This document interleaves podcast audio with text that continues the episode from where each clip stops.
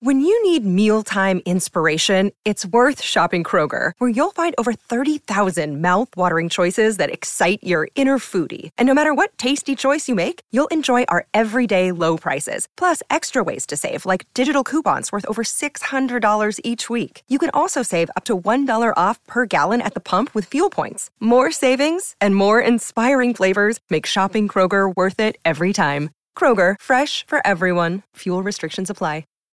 This episode is brought to you by Shopify. Whether you're selling a little or a lot, Shopify helps you do your thing, however you cha-ching. From the launch your online shop stage, all the way to the we just hit a million orders stage. No matter what stage you're in, Shopify's there to help you grow. Sign up for a $1 per month trial period at shopify.com slash special offer, all lowercase.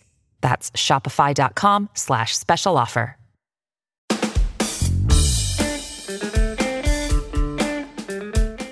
Hey there, greetings, what's up, and welcome back. My name is Chris Guillebeau for Side Hustle School, bringing you story after story of regular people who have jobs and lots of other responsibilities, but still find a way to make more money for themselves. And it's not just about making more money, it's actually about creating an asset, uh, a way to make money when you sleep, a way to make money so that you have options to do whatever is important to you. Whether that is to eventually quit your job uh, or just to feel more secure or to express your creativity in a different way. Today's story reminds me somewhat of a recent episode, number 536 Movie Industry Friends Rewrite the Credits and Earn $20,000 a month. In that episode, two guys set out to solve the problem of compiling the credits that play at the end of movies. Now, apparently, this really was a big problem. It used to be a manual process that took hours upon hours, sometimes days, and they created a service that made it much easier. In today's story, you'll hear about another guy who, through marriage to a woman who is deaf, sets out to provide captions for theaters. His business isn't as far along as the people in that previous story, but it follows a similar pattern. There's a noticeable problem that affects a specific group of people, and this noticeable problem meets a solution that the hero of our story is qualified to provide, and in a way that connects to revenue.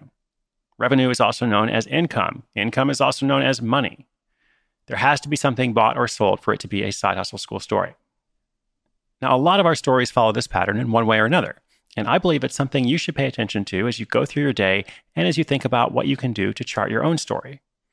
Where is the noticeable problem? What is the potential solution? And where will the revenue come from? More on that at the end of the episode.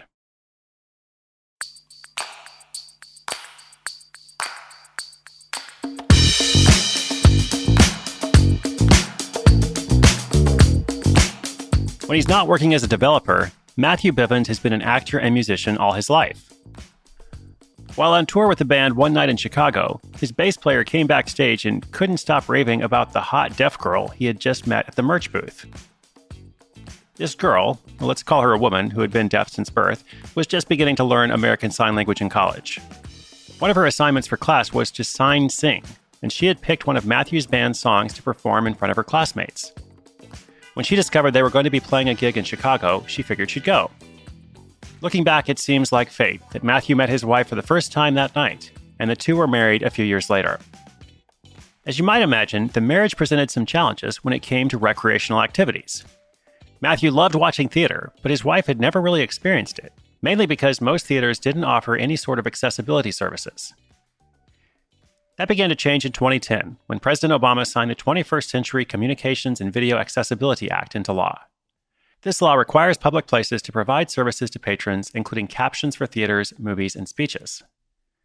On the movie side of things, AMC Theaters was one of the first big corporations to start offering individualized captioning screens to the deaf and hard of hearing. For the first time, Matthew and his wife could go to the cinema together and both have a satisfying experience. But sadly, plays produced by independent theater companies have not been quick to adopt captioning technology. Even though it's a national law, there are some exceptions for smaller venues, and some venues just haven't been great about compliance. Some hand out full scripts that are hard to read in the dark, but most don't do anything at all. This meant Matthew still couldn't share his passion for theater with his wife, and he wanted to do something about it. He came up with an idea that could revolutionize entertainment experiences for deaf and hard of hearing people an app that can deliver captions to a person's phone or tablet in real time during shows. He calls this idea closed captioning, which is different from open captioning, where the captions are available on a big screen for everyone in the audience to see.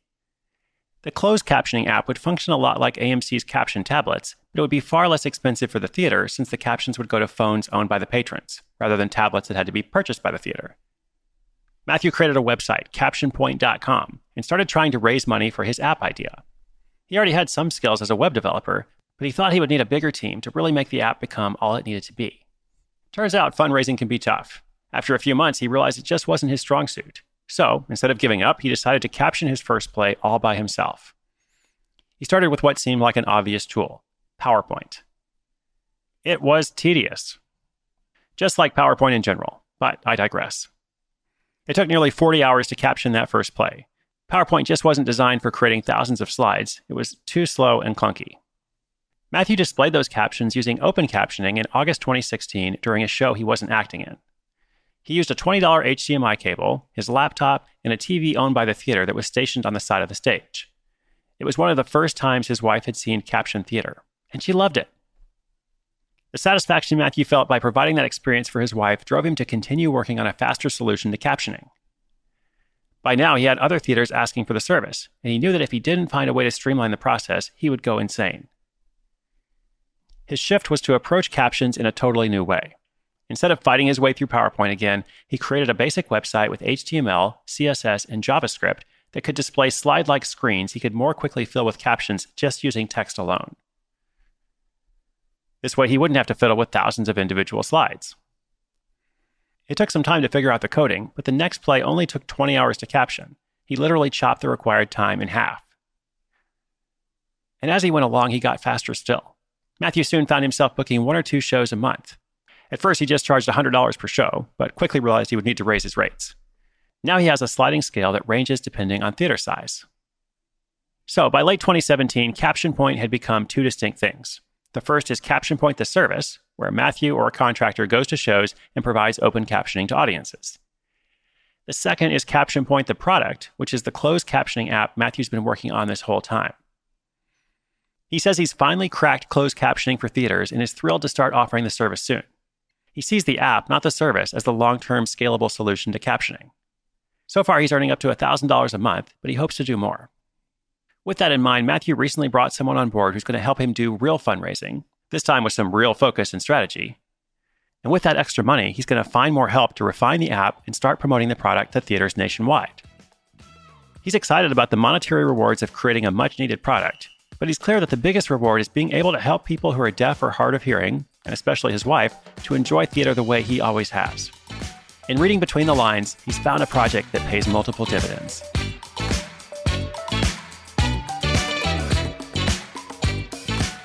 So let's look more at that pattern I mentioned in the beginning. A noticeable problem meets a potential solution that the hero of the story is qualified to provide and in a way that connects to revenue. Okay, so part of what you have to solve right from the start is how will this idea make money? You could have a noticeable problem and you could provide a solution to it, but if there's not a connection to a product or a service, then there's no way to get paid. And this is actually a very common situation. A common scenario where someone's like, oh, look, I found a problem, I've got the solution. And they spend a lot of time working on that, but they don't really think about, like, okay, well, where is the money going to come from? And that's why you need to ask, where's the money from the beginning? Otherwise, you get into that situation where you might be making an improvement somehow, but it's not really going to help you achieve your goal of a new source of income. So for Matthew, his revenue source is independent theater productions. He's making life better for people who are deaf or hard of hearing, but they aren't the ones who pay. So he essentially has two groups of customers the end users and the buyers. And by thinking about the needs of each group, he'll have a better chance of getting his tool out to more people. And perhaps for more money, just as we see in his recent decision to raise his prices. And now he's thinking about scaling through this app, which of course is going to serve a lot more people too. And just for the record, I do realize his primary motivation is to make theater more accessible for people. And that's a wonderful motivation.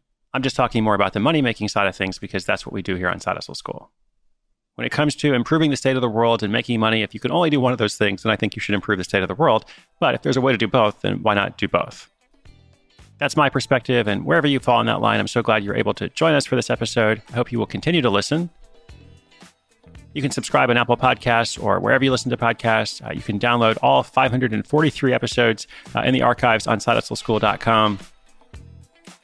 If you'd like to check out the show notes for today's episode in particular, those are at sidehustleschool.com slash 543. Inspiration is good, but inspiration with action is better. This is Chris Guillebeau for Side Hustle School.